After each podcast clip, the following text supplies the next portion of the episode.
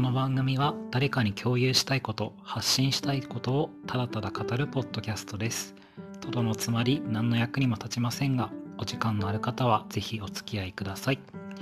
えー、こんにちは池です、えー、今回は第8回となりました、えー、前回まで、え3回にわたってファッショナブルイースターという僕が大好きな、えディズニーシーのショーについて語ってきたんですが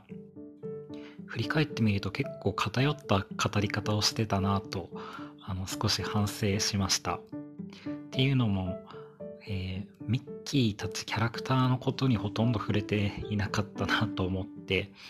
今日はちょっと補足的にそこら辺も話したいなと思っています。ということを語る前にですね一個あのファッショナブルイースターのえー、訳し方なんですけどよくナブルって言われているんですよね。ファッショナブルイースターなのでナブルっていう訳し方されるんですけどなんか僕この訳し方があんまり好きじゃなくてっていうのもナブルってなんか響きがあんまりおしゃれじゃない感じがして普段そんな訳し方におしゃれとかどうとかって気にしないんですけど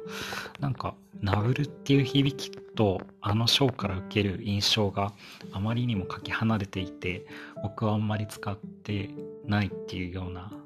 なんかそういった 思いがあります。でさっき言ったキャラクターの話をしていくとやっぱりハイライトで言うと、えー、3年目最後の年のファッショナブルイースターで、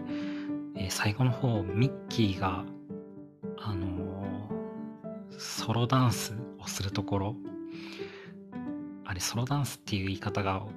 正しいのかわからないんですけど他のキャラクターは踊ってないんですけどミッキーだけあのキレキレに踊るところがあるんですよね。で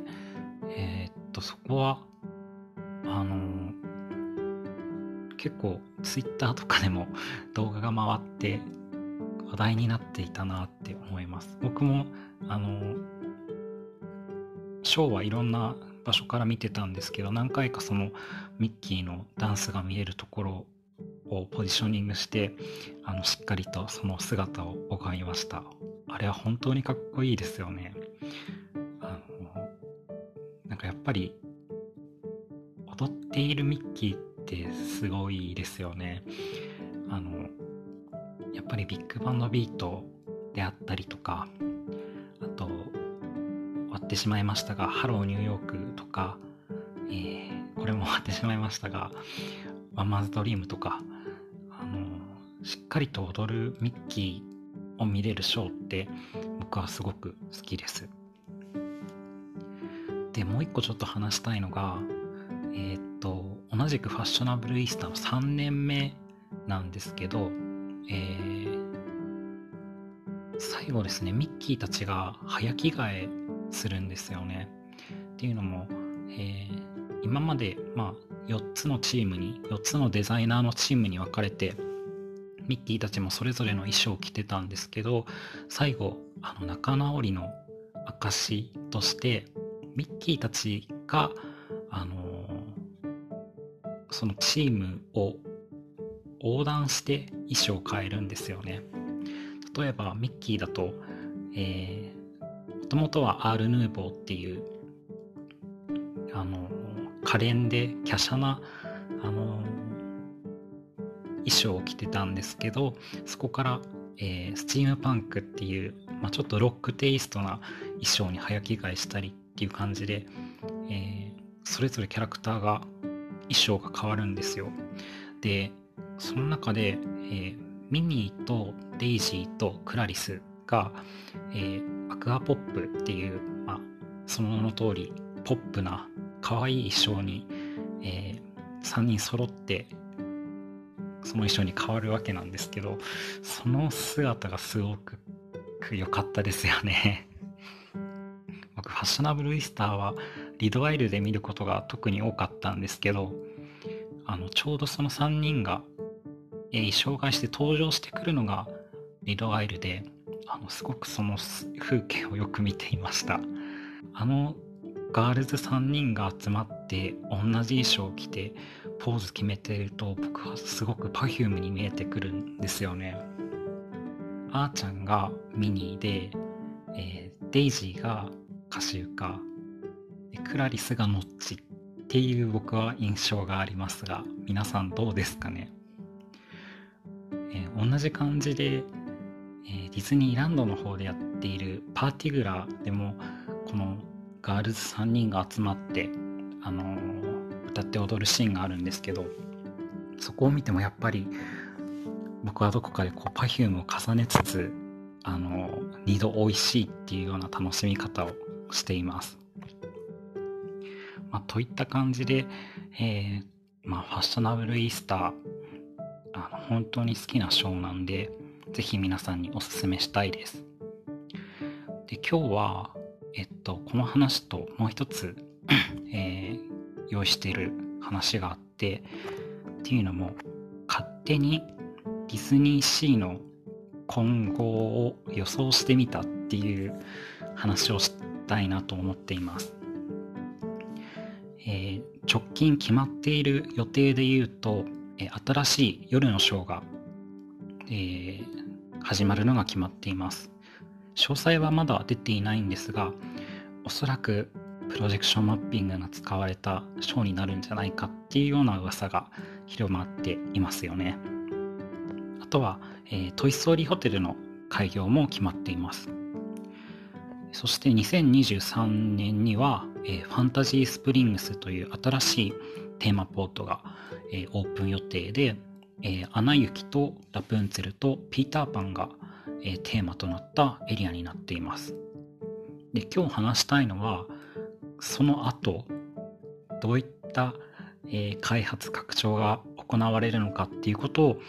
あの勝手に妄想しながら語っていきたいなと思います。えー、初めにお伝えしておくとあのあくまでこれは僕のあの 予想というかすごく希望的観測を持ってお話ししていてあの実現性に欠ける話もちょこちょこあると思います。ので、えー、まあ確かに面白いなそんなことあったらっていうようなあの姿勢で聞いていただけると嬉しいです、えー、まず、えー、一つ目がえこれは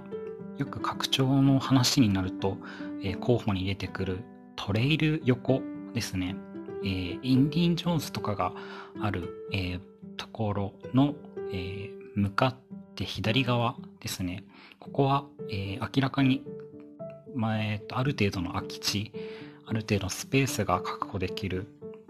何もないエリアなのでおそらくここが、え、次何か開発されるならっていう候補地だかと思います。で僕がここに何ができたら面白いかなって考えたんですけど、えー、多分新しいテーマポートにするにはちょっと狭すぎると思うんですよね。なので、えー、ロストリバーデルタの拡張になるのかなと考えています。で、ロストリバーデルタ何が増えたら面白いかなって思うと僕の場合は Remember Me ですね、えー、何年か前から Remember Me の装飾が、えー、ピクサーのイベントの時にロストリバーデルタに出たりしているんですけどなのでえっと、まあ、世界観としては通じるところがあるっていうような風に理解しています。で、ここに、まあ、Remember Me の、あの、死後の世界が作られて、探検できたりしたら、えー、すごく面白いだろうなと思っています。で、Remember Me って、あの、アトラクションにするのがちょっと難しいんじゃないのかなって思うんですよね。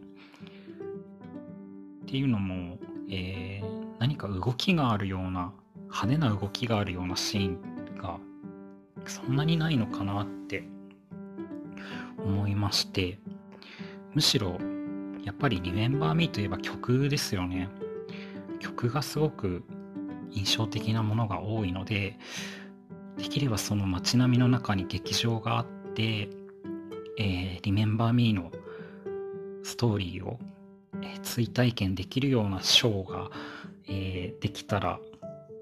すごく魅力的だなと妄想しています。まあ今いろんな事情でショーを新しく始めるってかなりこう何て言うんですかね人手とかコストがかかるので、まあ、実現的ん？現実的ではないと思うんですけど、まあ、そんなことを考えましたで2つ目はえー、と Google マップとかでこう航空写真とかを見てどこが候補地になるかなって思ったんですけどえっ、ー、とソアリンの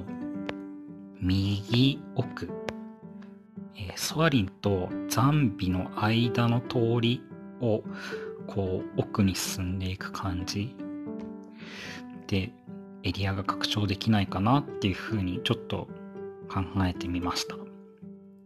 今は完全にバックヤードになっているエリアかと思います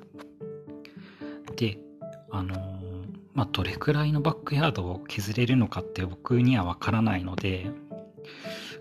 妄想なんですけどもしできるなら結構な土地が、え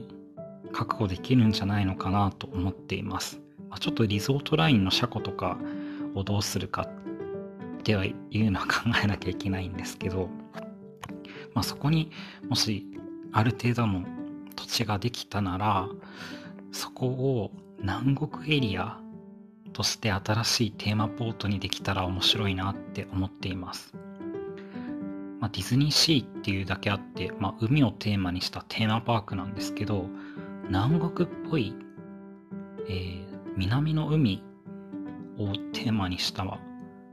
エリアであったりとか、えー、アトラクションってあんまりっていうかほぼないですよね。まあ、えっ、ー、と、ハワイとか、えー、東南アジア系の南の海ってないですよね。なのでそこに、えー、例えばスティッチとかモアナとかあとはニモとかをテーマにしたテーマエリアテーマポートができたら面白いなって考えてみました、まあ、そのテーマポートができたらその、えー、一個目玉のアトラクションとしてウォータースライダー系のライドがあったらいいなっていうふうに考えました。えー、まあ、いわゆるスプラッシュマウンテンのような、まあ、水の上をこう走るジェットコースターみたいなのができたらめちゃくちゃ夏とか楽しそうだなって思っています。し、あとは、えー、個人的にディズニーシーでモアナのあの曲、えー、をまた聴きたいなと思っています。35周年の時のショーで少しだけ使われてたりしてたんですけど、あの、またなんかディズニーシートの相性がすごくいい曲だと思うので、えー、なんかそれを聴ける機会がまたできたらいいなと思っています。そして最後3つ目なんですけど、えー、もう1個候補地として考えられるかなって思ったのが、えー、アラビアンコーストのキャラバンカルーセル裏ですね。ここも今何かバックヤード的な建物があるんですけど、まあ、これがどれ、どんな役割を、えー、する建物か僕にはさっぱり見当がつかないんですが、ここを、えー、取り壊してパークとして活用できたら、えー、アラビアンコースト拡張ができるんじゃないかなと思っています。まあこれ結構無理やりだなって自分としても思うんですけど、まあなぜこんな無理やりなことを考えたかというと、アラジンのアトラクションが欲しいんですよね。で、今ディズニーリゾートの中でアラジンの、えー、話を追体験できるようなアトラクションってないんですよ。えー、フライングカーペットはあるんですけど、あれはこう、あんまりストーリーとかを楽しめるようなアトラクションではないので、えー、何かこうアラジンの一連の物語をこう楽しめるアトラクションができたらいいなと思っています。例えば、えー、USJ にあるハリー・ポッターのあのライド方式を用いて魔法の絨毯に乗っているかのような、えー、感覚を味わいながら、えー、アグラバーの街を体験しつつ、えー、アラジンたちに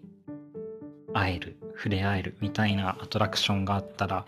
楽しいな楽しいだろうなって思いました。乗り場にこうのついて、えー、ライドに乗るときにアラジンの「僕を信じろ」っていう言葉とともに出発とかしたらもうそれは悲鳴が上がりますよね。まあそういった感じでこうなんかアラジンをテーマにした、えー、アトラクションができたら嬉しいなって思っています、えー、皆さんはディズニーシーにどんなアトラクションができたらあの嬉しいですかね。ちょっと今あの